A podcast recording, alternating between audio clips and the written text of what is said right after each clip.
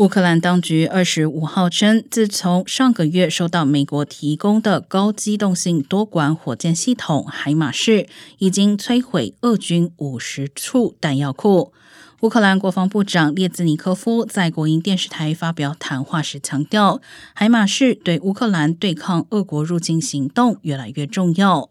乌克兰的炮兵对数座桥梁发起精准攻击，遭俄军占领的赫松地区，过去一周有三座桥遭到海马式攻击。